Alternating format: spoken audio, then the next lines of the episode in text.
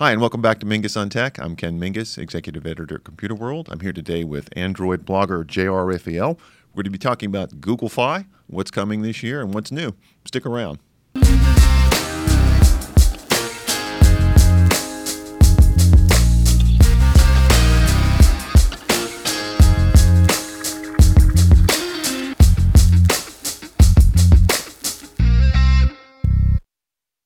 So J R, thanks for being here. I appreciate it from your undisclosed location somewhere in the Midwest.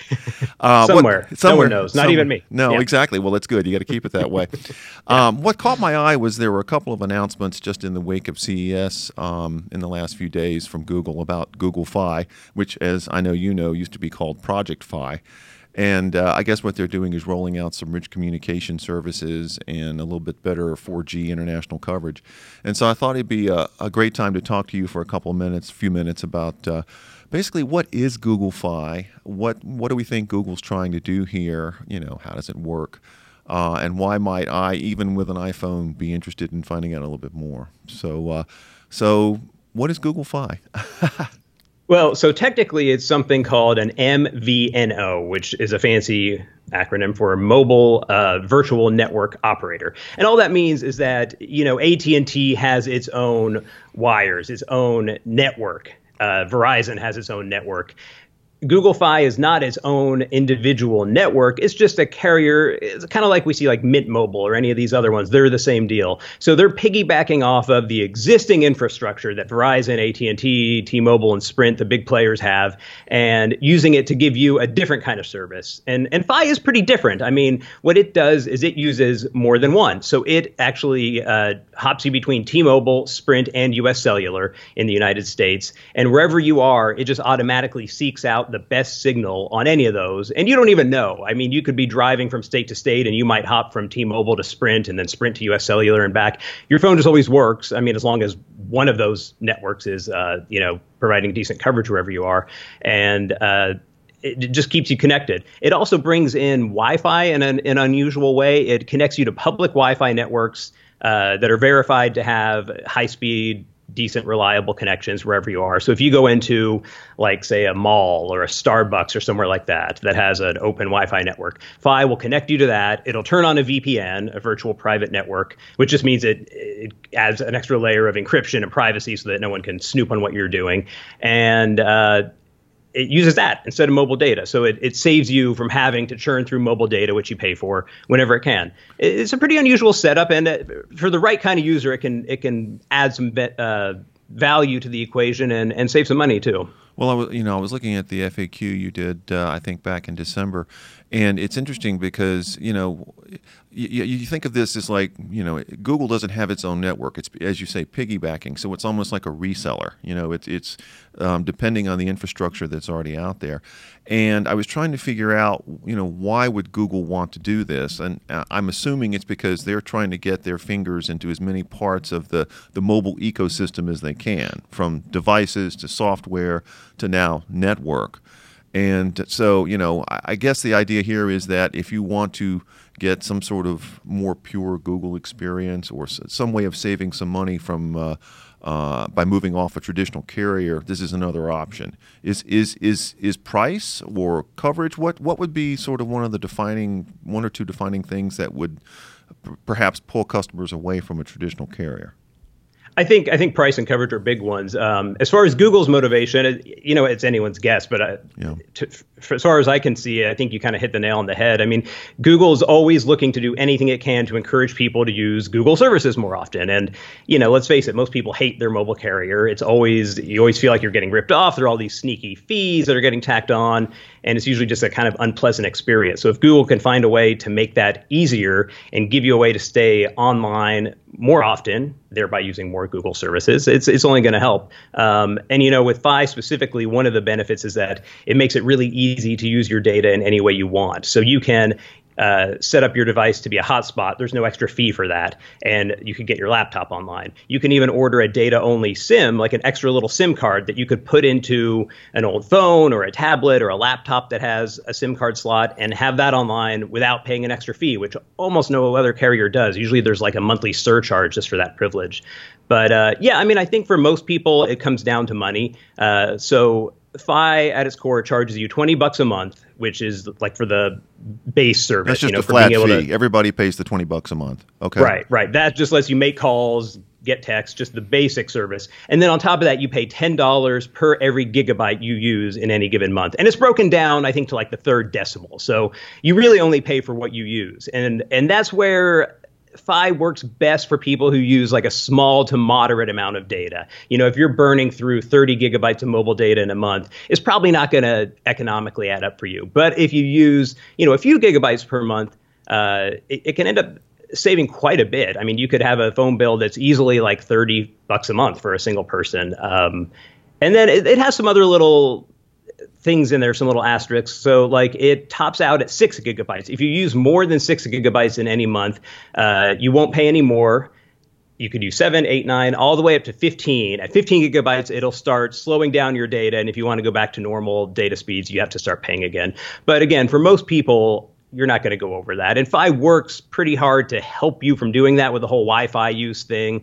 I mean, if you're in office buildings, if you're in restaurants, public facilities, there are a lot of places you can connect to Wi-Fi nowadays, and Fi does that for you. So you really end up using not a whole lot of mobile data. And then it just, it doesn't tack on any extra fees. Like we were talking about the hotspot thing. Mm-hmm. If you uh, travel internationally, you just pay that same ten dollars per gigabyte rate. So you are paying quite literally just that twenty dollars per month plus ten per gigabyte. And then a really small number of just the, the mandated government surcharges and fees, which, which don't add up much to it. I mean, I, I have a group plan, a family plan nowadays. When I was just doing it individually, there were months where I had thirty some odd dollar a month bills, which is pretty unheard of for, you know, right. a cell phone bill. Yeah. Wow. Boy, I would love to get back to thirty dollars a month. That's amazing.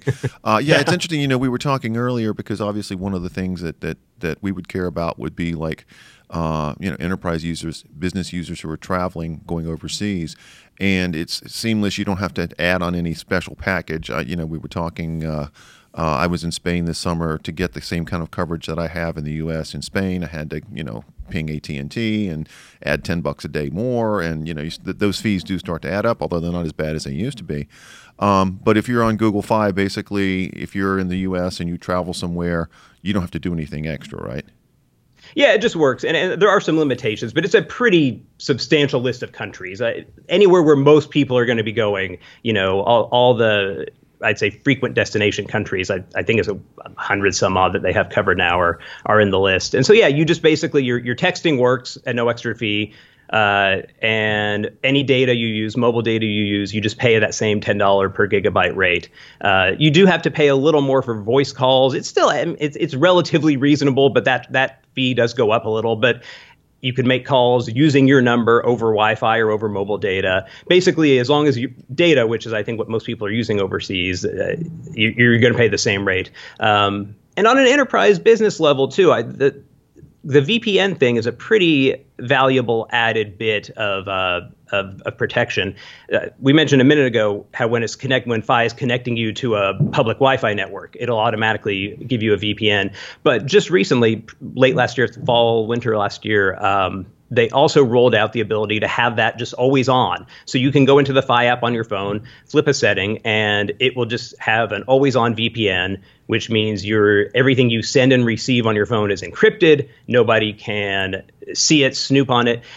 Typically, you'd have to have, if your company doesn't already provide that, you'd have to seek out a third-party service to do it. Those can be really dicey to find one that's that's good and reliable. They certainly charge you a monthly fee for that, and you just never quite know what you're getting. Evaluating a V P N is a really tricky thing to do. So getting one built in, no extra charge from Google itself is a, is a nice bit of added assurance for anybody who's, you know, looking to be privacy-minded and and has maybe some sensitive or, or company-oriented data that you want to make sure no one else is seeing as you're sending. Yeah, well, especially if you're going to be, if the system is sort of automatically moving you from um, one of the carriers to a public Wi-Fi, obviously that's one of the most vulnerable places you can be if you're, you know, moving data back and forth over a public Wi-Fi that does not have some sort of encryption or V P N or security. So I can understand why, you know, Google would want to build that in and make it part of the, you know, the whole package. Uh, question for you is, I mean, obviously this is something that I presume works with Google's phones, the Pixel phones, uh, probably works very well with Android phones. How does it work, you know, with an iPhone? If I if I really wanted to take a look at this and consider jumping from uh, A T and T, my current carrier, to to Google Fi, is that doable? Am I going to miss out on something because I've got an iPhone, or you know, how does that how does that work? Yeah, well, you certainly could, but you will miss out on a lot of the kind of distinctive Fi features. And the same is true for, for some Android phones, too, believe it or not. Okay. It works perfectly across the board with the Pixel phones and with some of the older Nexus phones. And then Google has a handful of, uh, of other Android devices that have basically been built with Fi in mind, because it not all phones can handle that network switching. It, it's, it's an unusual kind of thing, and they have to have certain technology to do it. So if you don't get kind of one of these pre-approved Fi compatible phones, whether it's a random Android phone or an iPhone, you can still use Fi, but you'll basically just be using T-Mobile all the time uh, in the United States. You won't be switching. You won't get that automatic Wi-Fi connectivity. Uh, and so you won't get that always on V P N function either. It'll just kind of work as an alternate T-Mobile carrier. Uh, you will get the same pricing, that ten dollars per gigabyte uh, rate and the twenty dollars flat fee thing. And you will get the free international roaming, or fee-free international roaming, I should say. But yeah, you won't get the whole network switching and all that. And the funny thing is, that's actually been something you could do forever. Google just started promoting it and, and really making a big deal about it and supporting it last year when they changed the name from Project Fi to Google Fi. But that's always something you've been able to do. I've taken a Fi SIM and put it in any number of phones over the years, and it's always worked. But yeah, now Google does officially say that's an option and, and encourage people to do that. I wonder, you know, if it would, you know, and I, I I've noticed the uh, the way the the billing is done, that basically you don't have to sign a contract to do this. You can sort of sign up, you kind of prepay for the month ahead, right? And then you're not locked right. in, so you could try it out if you wanted to. Uh, find out, you know, again, if I'm on an iPhone and I'm basically using T-Mobile in the States here, I'd need to see if the coverage that I want or need in the area that I'm in, you know, if, if T-Mobile's there and the, you know, the speeds and the connectivity that I expect is going to work. But at least you're not committed to something beyond one month. So you could try it out, find out if it works, and then, you know, either stick with it or cut your losses. Yeah, exactly. There, there's no contract, and you're just paying one month ahead. Uh, and then the way it works is you prepay for the month, and then any like so you would say, I want to have one gigabyte of mobile data, and then if you don't use that, you get that credit back the next month. But but still, you're not committed. You could easily give it a whirl, and you know you're out thirty, forty bucks at most if it doesn't work out. But yeah, when people are evaluating it, what I always suggest is looking at the networks, because that's really the question, is just what the network coverage is going to be for you. So if you're on an iPhone or a, a non-official Fi phone, then yeah, you're looking at T-Mobile and what the coverage is like where you are, where you travel, where you work. Uh, and if you are using a phone that that has the full Fi support, then you know you can broaden that a little bit and say, in all the places where maybe you live in Chicago but travel to New York City every few weeks for work. So you look at the places you tend to be, and between Sprint and, and T-Mobile and then also U S Cellular, does at least one of those have pretty good coverage in, in everywhere you're going to be? And if so, then, you know, it'll probably work out for you, as long as you just kind of have to do the math and see how much data you tend to use each month and what that's going to cost you on Fi compared to what you're paying now. But for people who use low data, it, c it can work out pretty nicely. Time to break out the uh, the green eye shade and a calculator, I guess. Um, yeah. Yeah, so it's in the States, it's T-Mobile, U S Cellular, and what's the third uh, carrier? Do you remember? T-Mobile, Sprint, and U S Sprint, Cellular okay. are the three right now. And yeah. have we heard anything at all yet? And I'm going to presume the answer is no, but I'm going to ask anyway because I don't know. Uh, anything about uh, five G coverage down the road? Is that, that that's going to depend on the underlying carriers, I would presume, before anything like Google Fi would see something like that, right?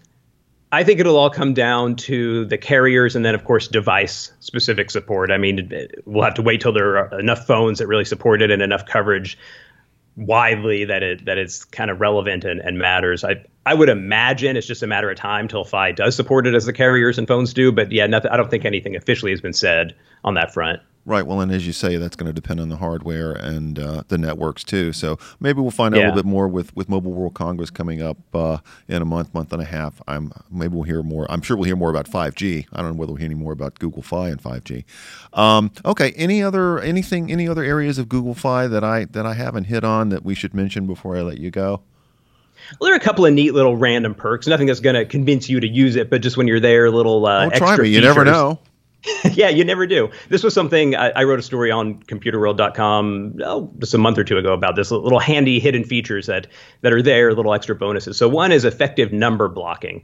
You can usually do this on Android, at least. You can do it in the phone app. You can block a number. And uh, but what happens there is if somebody calls you, they go straight to your voicemail. And it doesn't ring your phone, but you'll still get the message. They still think they're reaching you. And so you don't quite cut the cord. If you've got somebody who's really bothering you for whatever reason, a telemarketer, a former stalker, interest of some something. sort, stalker, yeah, well, protect- editor you don't want to hear from, right. you know, hey, whatever. Hey, wait a minute be. now. You always want the editor to get through, but go ahead. Yeah, yeah. You, you do. Uh, so you can block their number directly in Fi, and what happens then is the person calling will just hear a message that sounds like, you know, one of those old operator messages that this number has been disconnected or is no longer in service. So you, you pretty much just shut the door to them. I mean, of course, they could still message you on Facebook course, or on, yeah. uh, you know, Slack or whatever else they have access to. But as far as your cell number, they won't, any text won't reach you. And if they try to call you, it'll just seem like that's no longer your number, okay. which is a nice little option to have if the need ever comes up. Yep. And then the other one, uh, which is something that I actually use, is a built-in call forwarding feature. So you could tell Fi, anytime someone calls my my number, my main cell phone number, I want it to ring not only my cell phone, but also the internet-based, uh, you know, landline that's in my home office, or maybe my my office line at work, or whatever the case is. And then your phone will quite literally just ring on both those places, and you can pick it up either way. You know, sometimes if I'm sitting here, I've got a, a phone, internet-based line on my desk, and it's just easier, more convenient, more comfortable to talk on that, you know, regular old landline style phone uh, mm-hmm. than it is on a cell phone. It also doesn't run down your battery. It, you know, it doesn't tie up your phone if you want to do other things on your phone at the same time. It's just a neat little feature to have. Or if you're going to be traveling anywhere else, you could have your calls forward to a, you know, whatever number you want, and a nice little option to have there. Uh, I think those are, I, I would say, again, like little things. I think that the no fees and the no contracts are probably what'll impact people more often. But you never know when you're going to need to block a number, or when you want it to your your number to ring in an, in an additional place. Exactly. When you're trying to avoid that editor who's who's yelling at you for something, like something on right. deadline or whatever, that's the way to do it. Okay, that's yeah. that's really helpful though, because I like I say I you know I've seen Google Fi, I've seen your pieces obviously about Project Fi and then Google Fi. This news came out yesterday or, or you know in the last few days after C E S about some additions to Google Fi, and I thought it'd be a good chance, given a lot of attention right now on network. Works and five G and what's going on, just to get a better sense for what, what Google Fi is, what it does, and how it works, uh, all of which I think I, I understand much better now. So uh, uh, I appreciate you taking the time to talk to me. Yeah, always a pleasure. Thanks for having me. All right, we'll do it again sometime soon. Definitely. Thanks a lot. For now, on Google Fi and the future, that's a wrap.